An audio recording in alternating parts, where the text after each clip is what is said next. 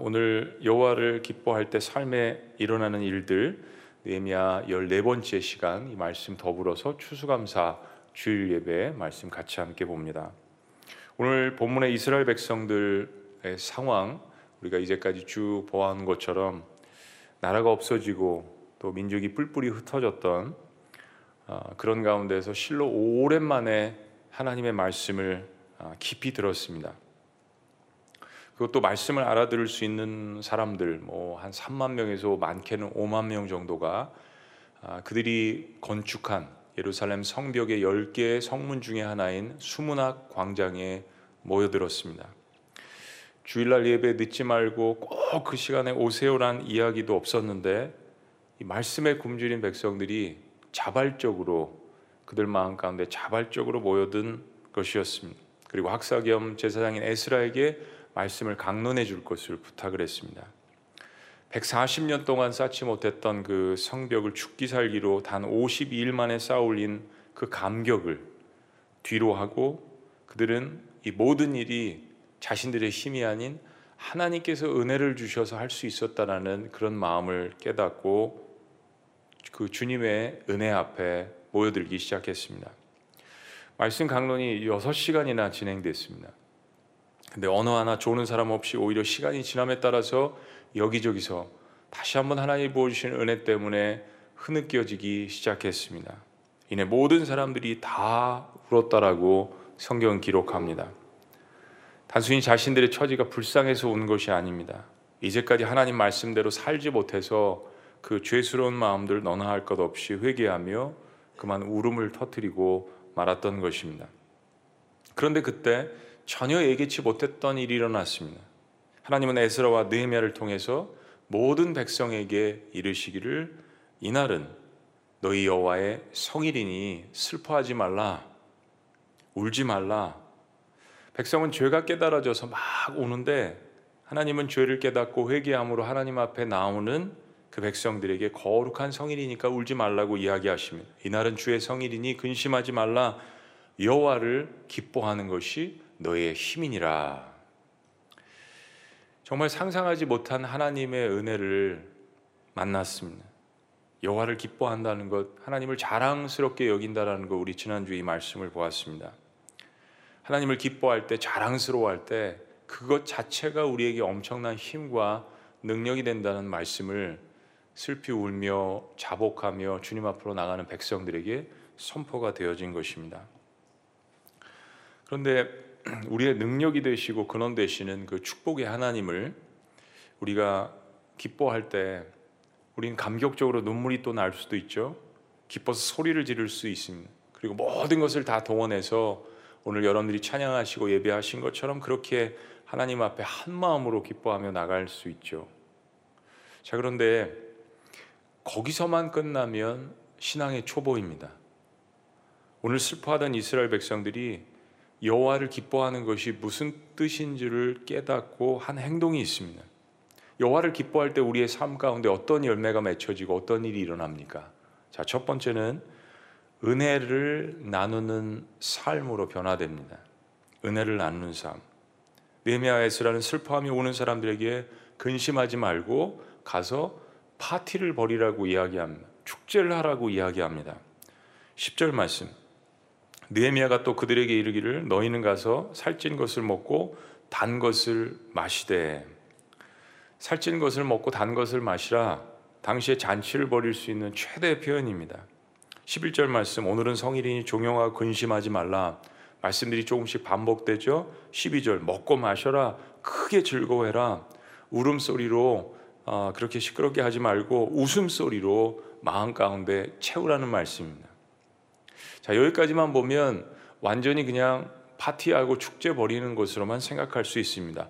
아, 하나님을 기뻐하는 것은 그냥 인생 가운데 먹고 마시고 크게 서로 웃고 즐기는 것이구나라고 오산을 할 수 있습니다.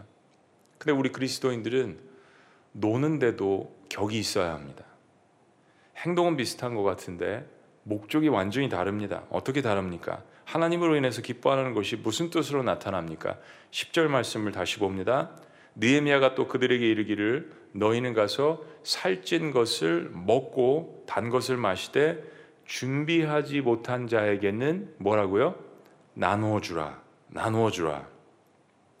그리고 12절은 이렇게 이어집니다. 모든 백성이 한번 따라해 보십니다. 모든 백성이 이 느헤미야 8장은 단합된 모습을 보여줍니다. 다 우는지라 그리고 모든 백성이 곧 가서 먹고 마시며 나누어 주고 나누어 주고 크게 즐거워하였으니 이는 그 일거 들린 말을 밝히 알미니라. 여러분 사실 이 느헤미야 이제 8장 9절, 10절, 11절, 12절 읽으면 우리에게 큰 힘이 되잖아요. 엄청난 힘이 되는 말씀입니다. 여호와를 기뻐하는 것이 너의 힘이니라. 가서 슬퍼하지 말고 먹고 마시고 파티를 벌이고 사실 1차적으로 우리에게 다가오는 이 말씀들이죠. 근데 어떤 때는 여기까지만 깨닫고 우리가 그만둘 때가 참 많습니다. 근데 이 말씀 가운데에서 백성이 밝히 깨달은 것은 나누어 주란 부분이었습니다. 나누어 주라. 이제까지 이스라엘 백성들이 하지 못했던 부분입니다. 서로 갈취하고 착취하고 마음이 갈라지고 다투고 분쟁하고 그래서 140년 동안 성벽을 쌓지 못했던 것이 아닙니까? 그런데 12절을 다시 보면 이는 그 읽어 들려준 말을 밝히 알미니라. 말씀을 제대로 깨달았기 때문에 행동이 나온 것입니다. 여호와를 기뻐하는 것 이것이 어떤 것으로 나타납니까? 음식을 나눕니다. 물질을 나눕니다. 많이 가져서가 아니라 내가 받은 은혜 하나님께로부터 온 것임을 깨달았기 때문입니다. 말씀의 은혜를 나눕니다. 삶을 나눕니다. 때로는 내 깊숙한 죄까지 나눕니다. 실패도 나눕니다. 모든 것을 함께 나눌 수 있는 그 하나님의 은혜가 자신에게 임했기 때문입니다. 작년 올해에 이어서 어, 아, 참 잘했다. 하나님이 잘하고 있어라고 하시는 것 중에 하나가 저는 킹덤 프로젝트 하나님 나라 프로젝트의 하나인 M5 to 오비용 이어 운동이라고 생각합니다.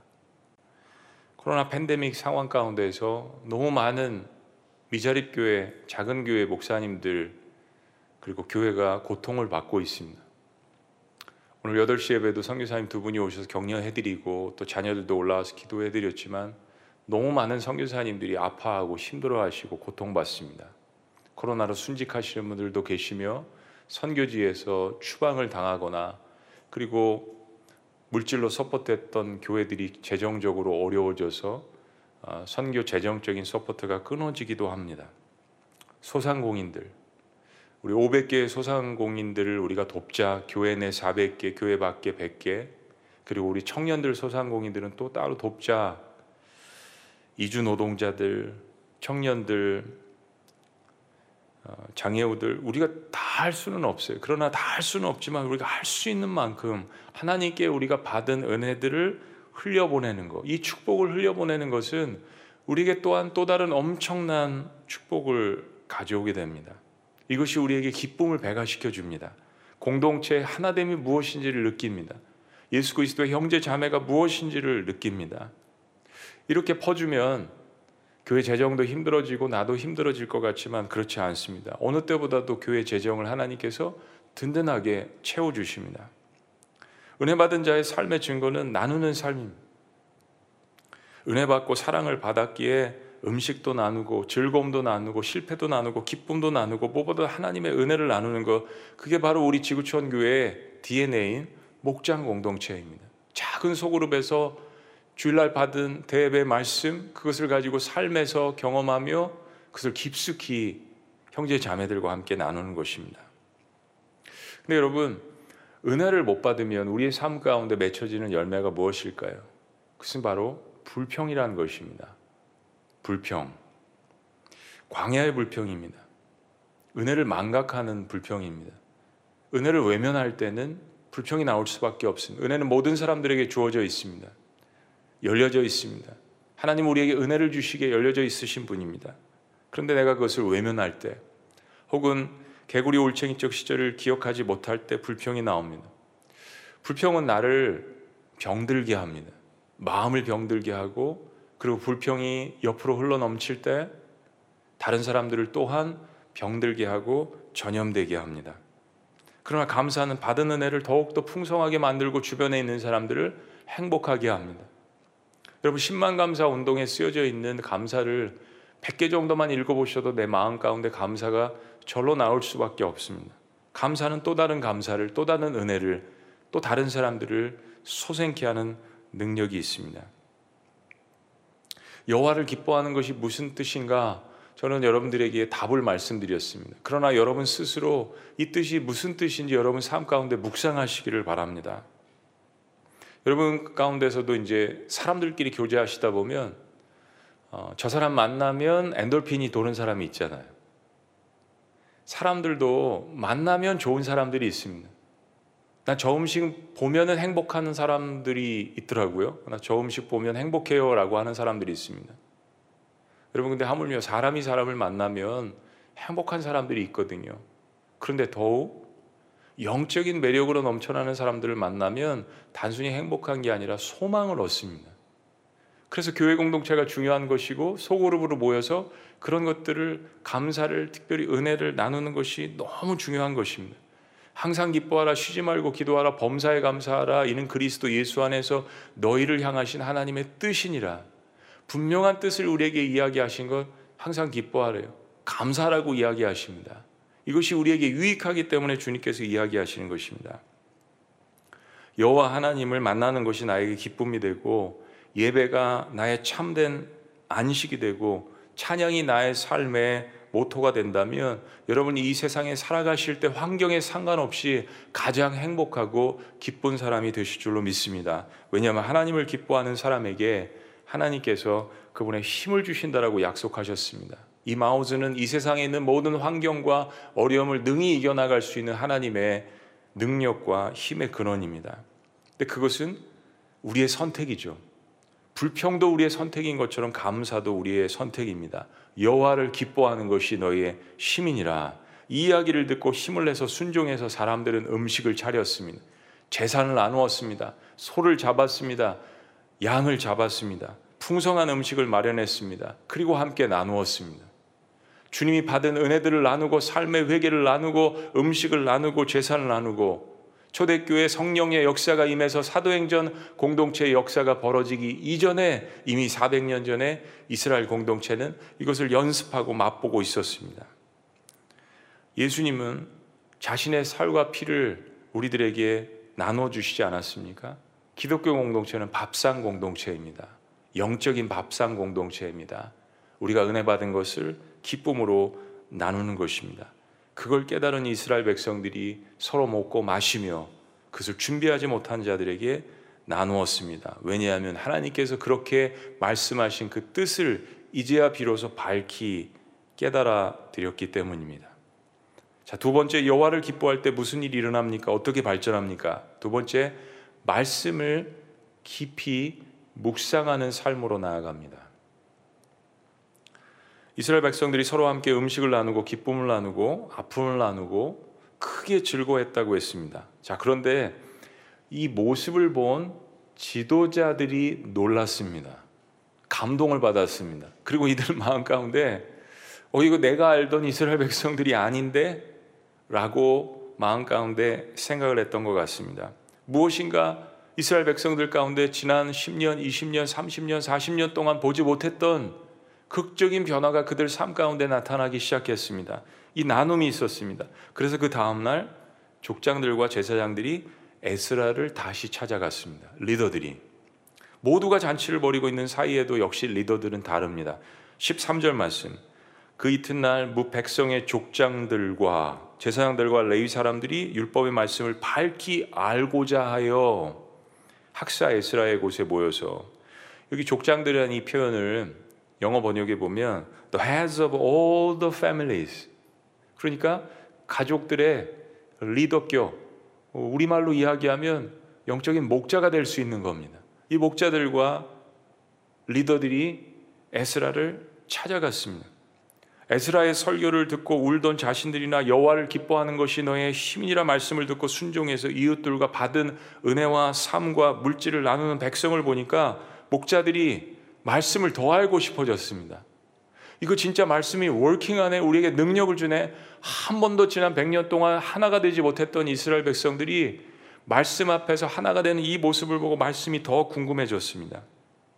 그래서 에스라를 찾아가서 말씀을 더 들려달라고 이번엔 리더들만 이야기를 합니다. 여러분 이것을 잘 기억하셨으면 좋겠어요.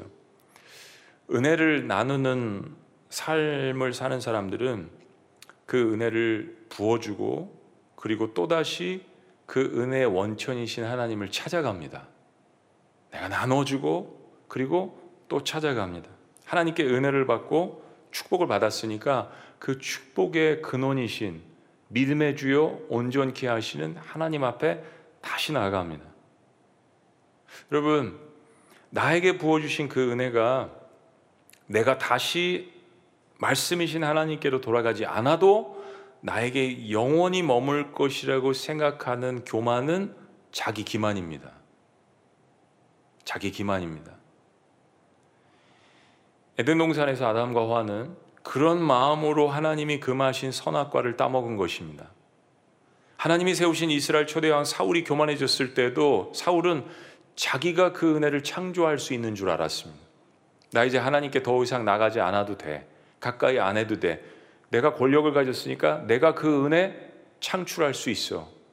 그 포지션이 자기에서, 자기에게서 온 것을 생각했습니다. 선악과를 창조하신 그 하나님을 바라보지 않고 선악과 자체에게 초점을 맞추었습니다. 결국 하나님은 성령을 떠나가게 하셨습니다. 가능과 살인죄를 범한 다윗도 하나님께 가장 간곡하게 부르짖었던 기도의 제목이 무엇입니까? 하나님, 나에게 주셨던 구원의 기쁨과 그 감격과 하나님 내게 머무시는 그 성신을 성령의 역사를 떠나지 않게 하여 주옵소서라는 기도였습니다. 다윗과 사울의 다른 점이죠.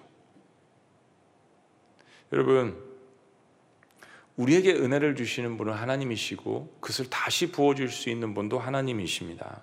하나님께로 늘 우리는 그래서 다시 돌아와야 합니다. 은혜를 받았을 때도 마찬가지고 지쳤을 때도 마찬가지고 나누어 줬을 때도 마찬가지입니다. 그분이 하신 말씀에 다시 귀를 기울여야 합니다. 리더들이 이걸 깨달은 겁니다. 14절. 율법에 기록된 바를 본즉 여호와께서 모세를 통해서 명령하시기를 이스라엘 자손은 일곱째 달 절기에 초막에서 거할지니라 하였고 이들이 무슨 일을 알고 계획한 것이 아니라 지금 에스라를 찾아와서 말씀을 놓고 펴서 다시 한번 깊게 말씀을 묵상하고 공부를 하다 보니까 영어 번역에 보면요. They found written the law. 그러니까 이들이 말씀을 보다가 무엇인가를 발견했습니다. 그런데 때는 마침 초막절이 시작되는 계절이었어요. 예루살렘 성벽 수문화 광장에 7월 2일 날 모였는데 초막절은 7월 15일에 시작되는 절기입니다. 그래서 에스라는 지금 이 말씀을 깨달은 족장들과 제사장들이 속히 가서 다시 돌아가서 기다리는 백성들에게 초막절을 지키라고 선포하는 것입니다. 자, 15절 말씀 다 같이요. 같이 시작. 또 일러스되 모든 성읍과 예루살렘에 공포하여 이르기를 너희는 산에 가서 감람나무 가지와 들감람나무 가지와 화석류나무 가지와 종려나무 가지와 기타 무성한 나무를 가지고 가져다가 기록한 바를 따라 초막을 지으라 하라 한지라. 여러분 지금 일어나고 있는 모든 일들이요. 그리고 어제 수문학 광장에서의 그 놀라운 부흥 집회 그리고 오늘 에스라와 리더들이 말씀을 읽다 깨달은 바들을 통해서 이런 모든 것들은 다 자신들이 은혜를 깨달아서 스스로 자발적으로 일어난 일입니다. 구장에서 계속 신앙 부흥 운동이 이어지거든요. 그런데 제사장들과 리더들이 에스라를 찾아가서 말씀을 찾아보고 또 깊이 말씀을 연구하지 않았다면 은혜의 샘물을 다시 깊이 파보지 않았다면 구장의 신앙 부흥의 역사는 이어지지 않았을 것입니다. 그냥 거기서만 끝났을 거예요. 우리가 하나님을 기뻐한다고 외친다면 우리는 하나님을 묵상하는 삶으로 다시 돌아가야 합니다. 왜냐하면 그 은혜의 샘물을 주시는 분이 하나님이시기 때문입니다. 우리에게 모든 능력을 주시고 회복과 치유를 지켜주시는 그 주체가 하나님이시기 때문입니다. 그것이 하나님을 사랑한다는 증거 중의 증거입니다. 나는 오늘도 잘 되거나 못 되거나 다시 하나님께로 돌아가는 것입니다. 할렐루야. 마지막 세 번째 여호와를 기뻐할 때 무슨 일이 일어납니까? 세 번째는 말씀을 실천하는 삶입니다. 성화의 삶은 말씀을 듣고 실천하는 삶 가운데 나타납니다. 수문학 광장에 부흥성회가 있던 다음 날 이스라엘의 지도자들과 에스라가 함께 모여서 말씀을 다시 연구했다고 했습니다. 은혜를 받으니까 더욱 말씀을 사모하는 마음이 생긴 겁니다. 백성들이 자진해서 말씀을 가르쳐 달라고 하질 않나, 자진해서 수문학 광장에 모이질 않나, 자진해서 아멘도 강조 안 했는데 엎드려서 자복하고 아멘이 물결처럼 퍼지고 엎드려서 기도하고 예배를 하질 않나 리더들이 또 찾아와서 말씀을 더 가르쳐 달라고 하질 않나 정말 에스라는 목회 할 만했을 거예요. 목자 할 만했을 겁니다. 말장 할 만했을 거예요. 그런데 이게요 여러분 14년이 걸렸습니다. 536년에 수르바벨이 1차 기환하고 2차 기환 458년에 에스라가 6, 7천 명 데리고 기환을 했거든요.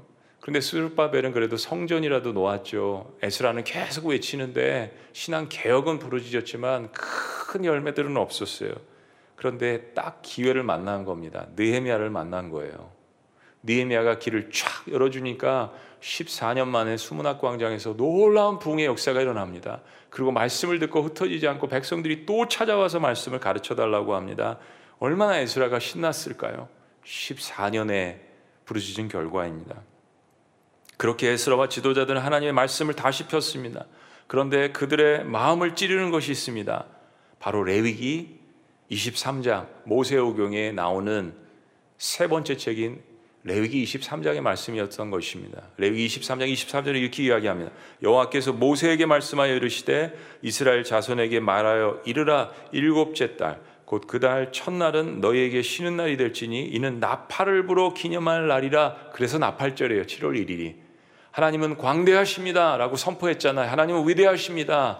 나팔을 불어서 하나님을 경배하는 나팔절 나팔을 불어 기념할 날이라 성회라. 어떤 노동도 하지 말고 여호와께 화제를 드릴지니라.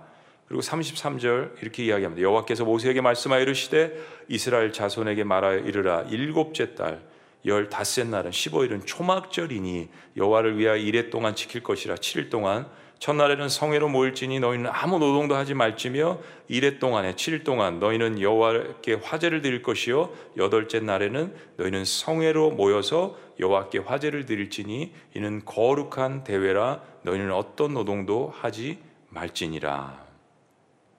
나팔절에 이어서 초막절이 이어지는 것을 레위기서 말씀을 통해서 다시 깨닫습니다. 그 은혜를 찾, 다시 찾아가는 사람들은 그 하나님의 은혜가 준비되어 있는 것을 다시 한번 맛보는 것입니다. 초막절은 말 그대로 초막을 짓는 건데요.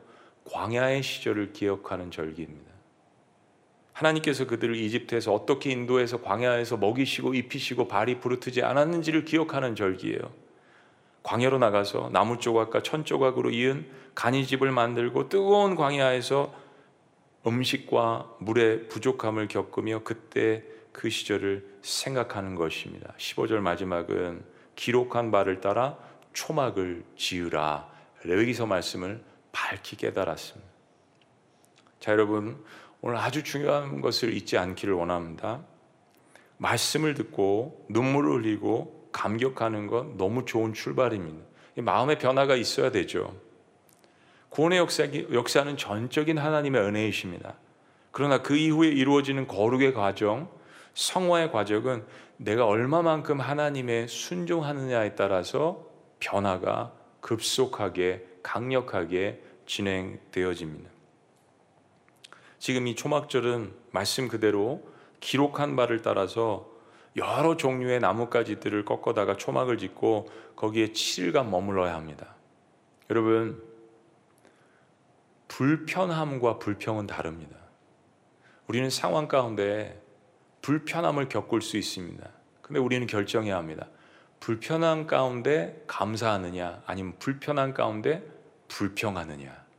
이스라엘 백성들에게 말씀을 통해서 기회가 주어졌습니다. 여러분 나뭇가지를 꺾어다가 광야에서 텐트를 치고 7일 동안 거하는 것은 분명 불편한 일입니다. 불편한 일이에요.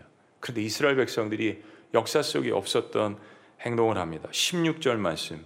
백성이 이에 나가서 백성이 이 말씀을 듣고 나가서 나뭇가지를 가져다가 혹은 지붕 위에 혹은 뜰 안에 혹은 하나님의 전뜰에 혹은 수문학 광장에 혹은 에브라임 문 광장에 초막을 짓되 하나님 말씀에 반응해서 기쁨으로 순종으로 그들이 예루살렘 성벽 주변에 초막을 짓습니다. 말씀에 순종합니다. 지금 말씀에서 즉각적으로 순종하고 있습니다. 저는요, 우리 1세대들이 아이들에게 이런 신앙의 야성을 가르쳐야 한다라고 생각합니다. 지금 세상은 너무나도 경쟁이 치열하고 그 경쟁에서 어떻게 살아남는 법을 세상은 세상의 부모들은 가르쳐 주지만 우리 신앙의 부모들은 그런 바벨론의 한복판에서 자녀들이 살아남으려면 야성적인 신앙을 가르쳐야 합니다. 야성적인 세상의 방법을 가리켜서 남을 밟고 경쟁에서 성공하는 법을 가르치는 세상이 아니라 그 야성적인 세상을 이길 수 있는 하나님의 야성 신앙을 가르쳐야 합니다. 오늘 이스라엘 유민들이 자녀들과 함께 그 신앙의 야성을 회복하고 있습니다. 남녀노소 할 것 없이 아이들과 온 가족이 그 나뭇가지를 주스러 갔습니다. 그리고 아이들이 묻잖아요. 아빠, 엄마, 왜 우리가 나뭇가지를 주스러 가야 돼? 이거 불 때는 거야? 부모가 설명합니다. 아니야. 얘들아, 이 나뭇가지로 우리는 초막을 짓고 이 광야, 우리의 선조들이, 조상들이 이 사막에서 거할 때 하나님의 은혜를 경험했던 것을 우리가 훈련하는 거야. 얘들아, 7일 동안 우리 나뭇가지 텐트를 짓고 우리 거기서 밤에 별도 보고 하나님의 은혜를 감상하면서 초가 상관도 나는 상관없겠네. 하나님의 은혜를 우리 찬양하자. 자녀들과 먹고 마시며 광야에서 그 사막에서 나뭇가지 집을 짓고 하나님 앞에 드렸던 그 제사가 바로 초막절이었던 것입니다.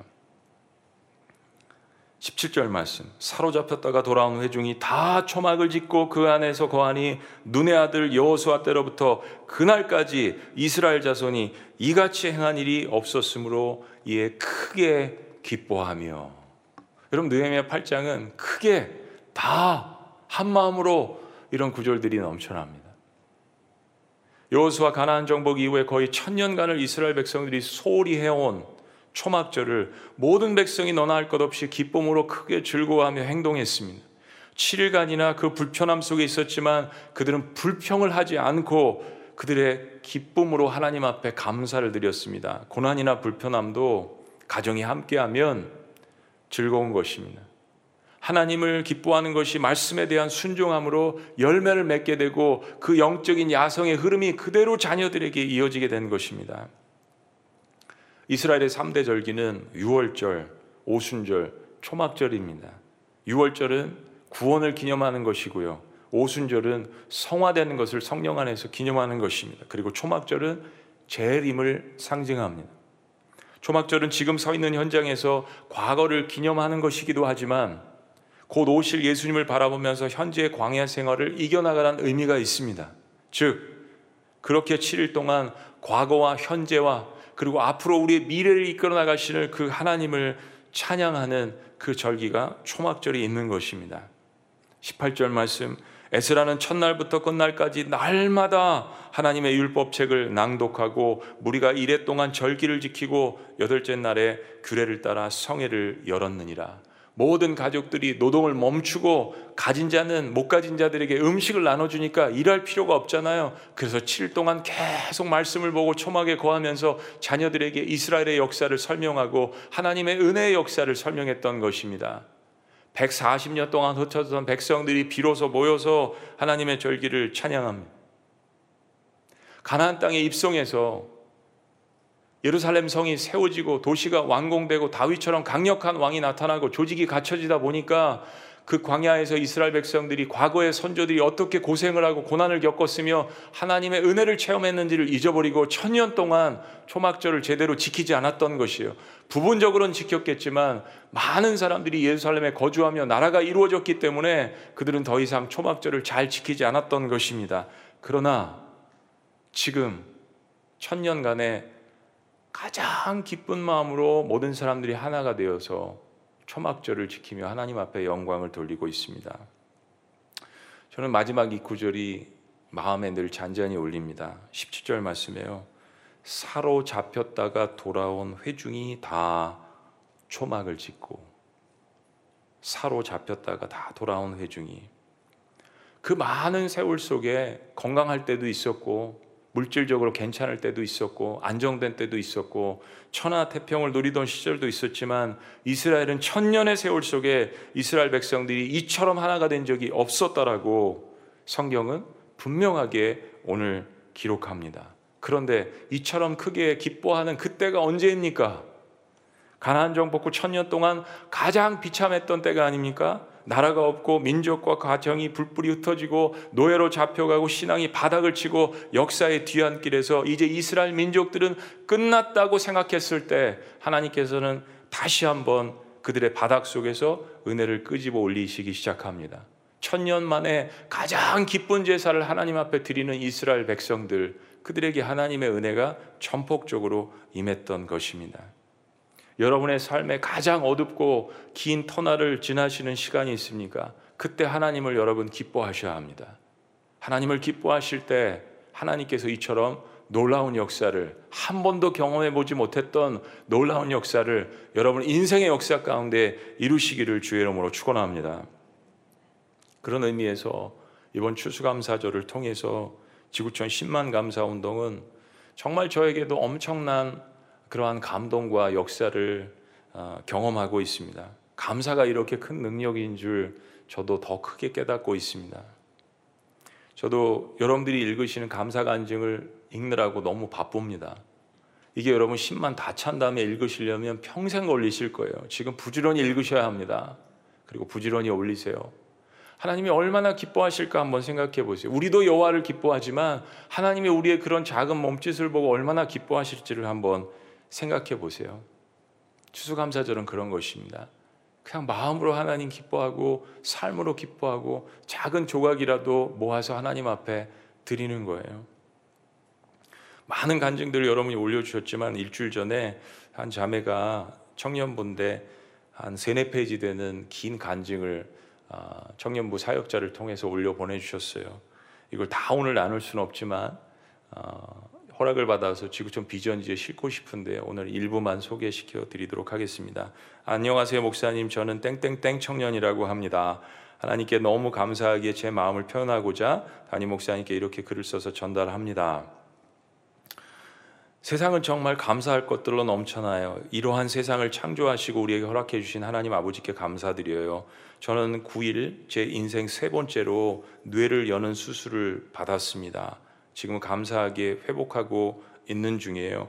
이번 수술은 믿음 하나로 가능했고 제가 의지하는 것 하나는 난 하나님의 자녀이고 하나님은 사랑하는 이에게 시련을 주실 때도 있지만 시련을 감당할 힘을 주신다였어요. 그리고 힘들 때마다 무의식적으로 하나님은 저의 전부입니다. 속으로 계속 외치며 힘든 순간을 이겨왔어요.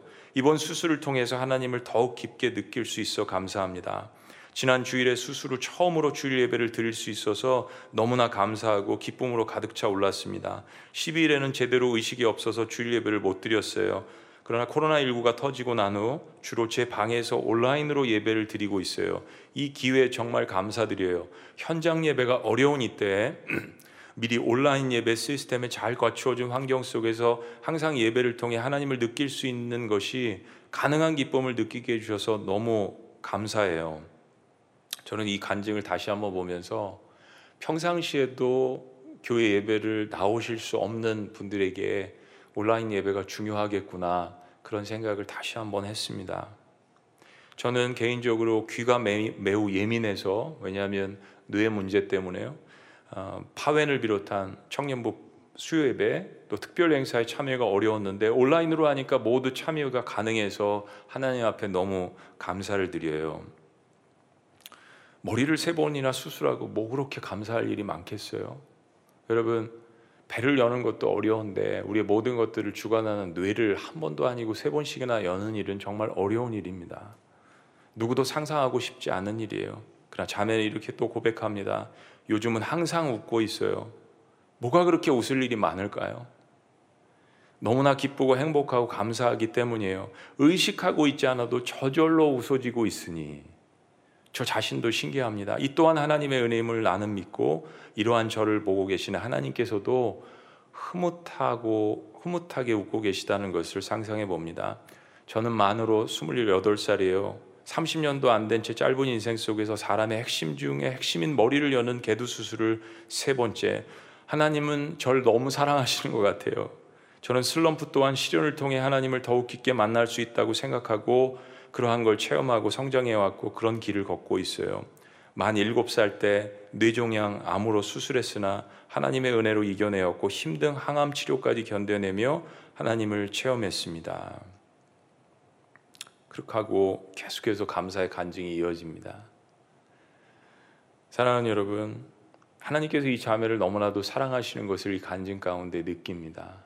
그리고 또한 제 자신을 돌아보고 부끄러움을 느낍니다.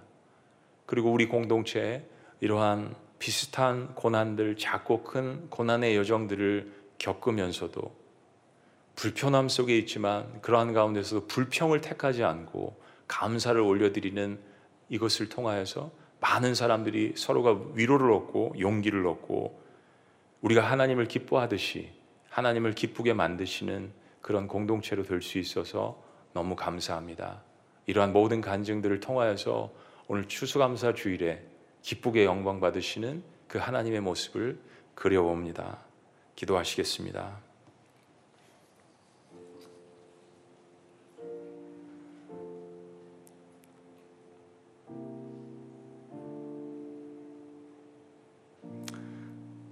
만 일곱 살때 뇌종양으로 수술을 했다고 합니다.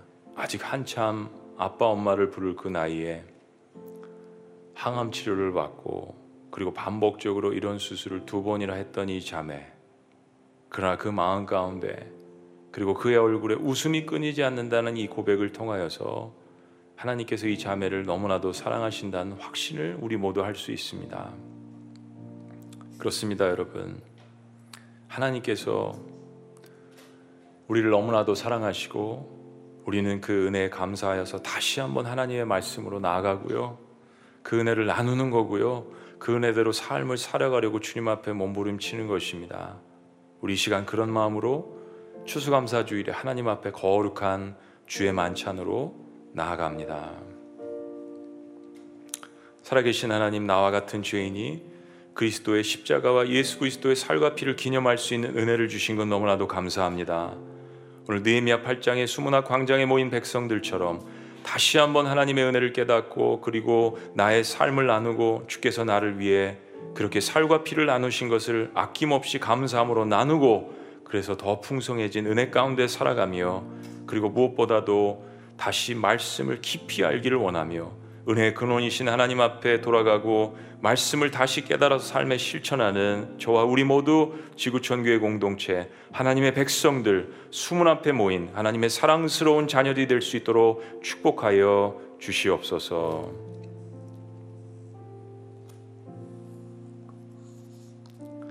이 시간 마음을 다시 한번 정결케 하며 주님 앞에 기도합니다. 주의 만찬에 참여하시기 전 이 시간 잠시 우리의 삶을 되돌아보며 마음을 주님께 집중하시길 원합니다. 주님을 바라보며 조용한 침묵 속에 잠시 기도로 나아가십니다.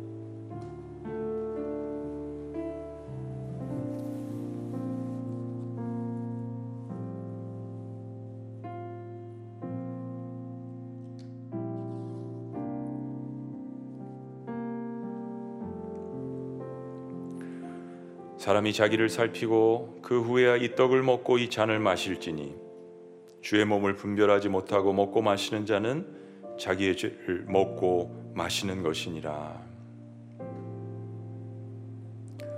성찬은 네 가지의 의미가 있습니다. 예수님께서 십자가에서 돌아가신 것을 기념하는 것입니다. 그리고 현재 나와 예수님과의 관계를 다시 점검하는 것입니다. 그리고 예수 그리스도의 다시 오심을 기념하는 것입니다. 기억하는 것입니다. 그리고 그 받은 은혜 복음을 증거하는 결단입니다. 너희가 이 떡을 먹으며 이 잔을 마실 때마다 주의 죽으심을 그가 오실 때까지 전하는 것이니라. 그래서 성만찬은 이런 고백을 하는 교회 공동체 연합이 있습니다. 우리를 위해서 십자가에 못 박혀 죽으시고 부활하신 예수님께서 그동안 우리에게 베풀어 주신 은혜와 사랑을 기억하고 그 축복에 감사하는 시간입니다.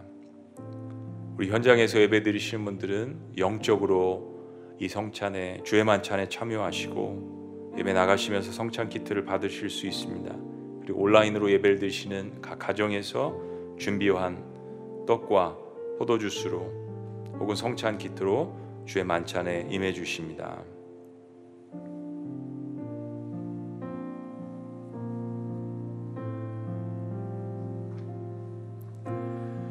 주님께서 십자가에 달리시던 밤 제자들과 함께 마지막 식사를 하시는 자리에서 주님이 떡을 집으셨습니다.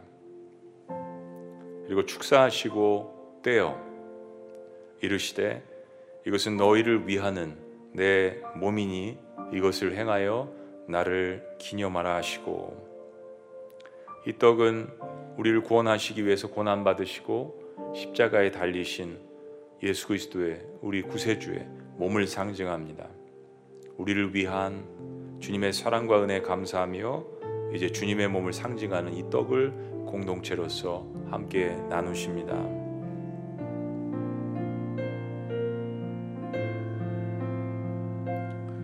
진실로 진실로 너에게 이르노니 믿는 자는 영생을 가졌나니 내가 곧 생명의 떡이니라 너희 조상들은 광야에서 만나를 먹었어도 죽었거니와 이는 하늘에서 내려오는 떡이니 사람으로 하여금 먹고 죽지 아니하게 하는 것이니라.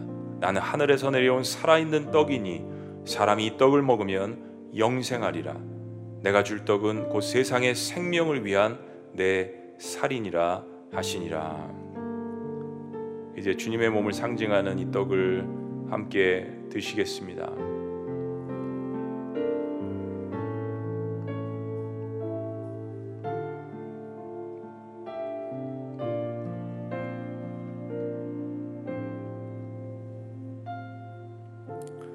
식후에 또한 그와 같이 잔을 가지시고 이르시되 이 잔은 내 피로 세운 새 언약이니 이것을 행하여 마실 때마다 나를 기념하라 하셨으니 이 잔은 십자가에서 우리를 향해 흘리신 그리스도의 보혈을 상징합니다.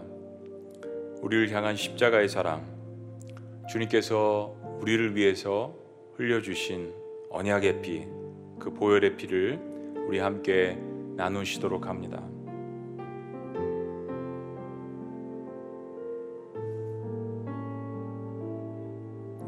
염소와 황소의 피와 및 암송아지의 죄를 부정한 자에게 뿌려 그 육체를 정결하게 하여 거룩하게 하거든 하물며 영원하신 성령으로 말미암아 흠없는 자기를 하나님께 드린 그리스도의 피가 어찌 너희 양심을 죽은 행실에서 깨끗하게 하고 살아계신 하나님을 섬기게 하지 못하겠느냐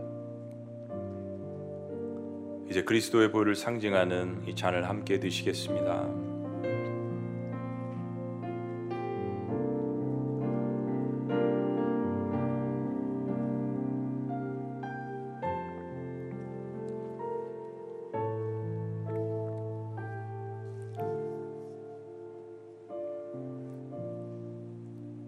살아계신 하나님, 부족한 저희들이 다시 한번 주님의 살과 피를 기념하며 주님 앞에 감사를 드리며 주님 다시 오심을 바라보며 그리고 공동체로서 연합해서 서로 사랑하며 이 놀라운 구원의 은혜를 우리 이웃들과 나누기를 주님 앞에서 서약했습니다.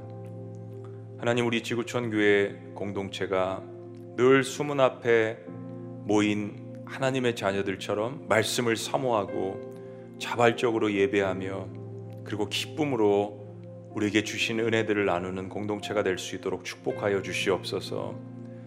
하나님이 초막절에 나팔절에 추수감사절에 수많은 치유와 회복과 기쁨에 나눔이 있게 하여 주시옵소서. 놀라우신 이름 우리의 구세주 예수 그리스도 이름으로 축복하며 기도합니다. 아멘. 할렐루야. 우리 하나님 앞에 영광의 박수 올려드립니다. 아멘. 우리 자리에서 다 같이 일어나시겠습니다. 우리 그런 마음으로 우리의 모든 마음을 담아서 하나님 앞에 고백하는데요. 오 신실하신 주, 내 아버지여 늘 함께 계시니 두려움 없네. 우리 그런 마음으로 고백합니다. 오시시라신 주내 아버지여 늘 함께 계시니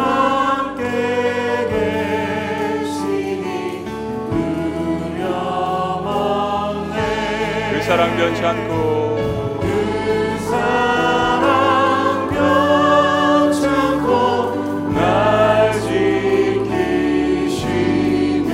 어제나 오늘이. 한결같네. 한결같네. 힘차게 오신실 오신 하신 주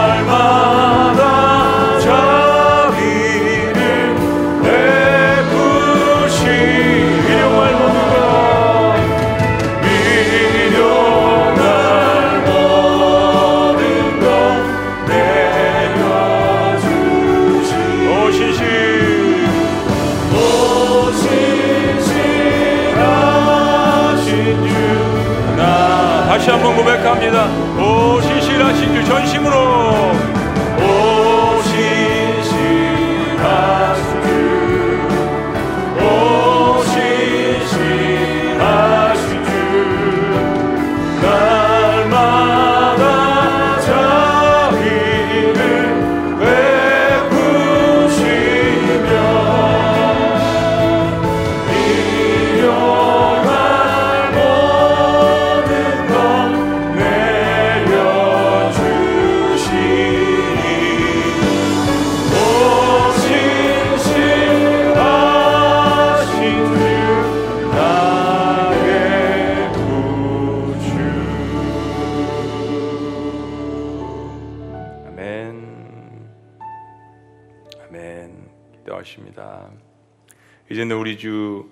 예수 그리스도의 은혜와 하나님 아버지의 극진하신 사랑과 성령님의 감화 교통 역사하심이 하나님을 기뻐하는 것이 무슨 뜻인지를 밝히 깨닫고 하나님을 자랑스러워하고 기뻐할 때 우리의 삶에 어떤 역사가 일어나는지를 깨닫고 다시 한번 하나님의 말씀 속에 빠져들며 삶을 나누고 실천하기를 원하는 주의 모든 백성들의 위대한 고백 이외에 지금부터 영원토록 함께 하시기를 간절히 축원합니다. 아멘.